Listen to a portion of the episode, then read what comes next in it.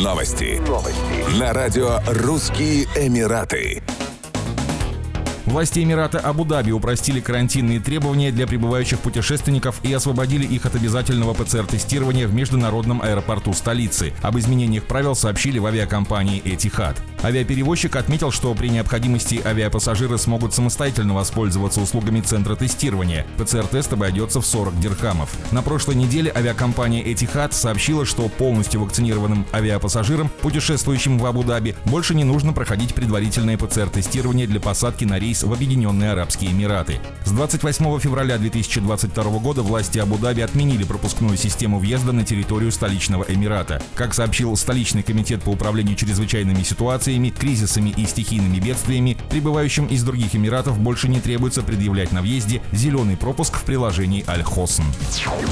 С 30 марта по 3 апреля на круизном лайнере отеля «Королева Елизавета II» будут показывать легендарный спектакль «Пираты острова Сокровищ». Шоу объединяет в себе элементы традиционной пантомимы и комедии. Гостей ждут сенсационные песни, восхитительные танцы, красочные костюмы и декорации. В руки юного Джима Хокинса попадает карта с указанием точных координат места, где отважный капитан Флинт спрятал клад. Как тут усидеть дома? Джим с друзьями отправляется в опасное морское путешествие к необитаемым берегам острова Сокровищ. По пути они сразятся с настоящими пиратами, съедят пуд соли и споют веселую песенку морских бродяг. 15 человек на сундук мертвеца, йо-хо-хо и бутылка рому. Веселый и красочный спектакль для тех, кто готов отправиться навстречу приключениям. Свистать всех наверх.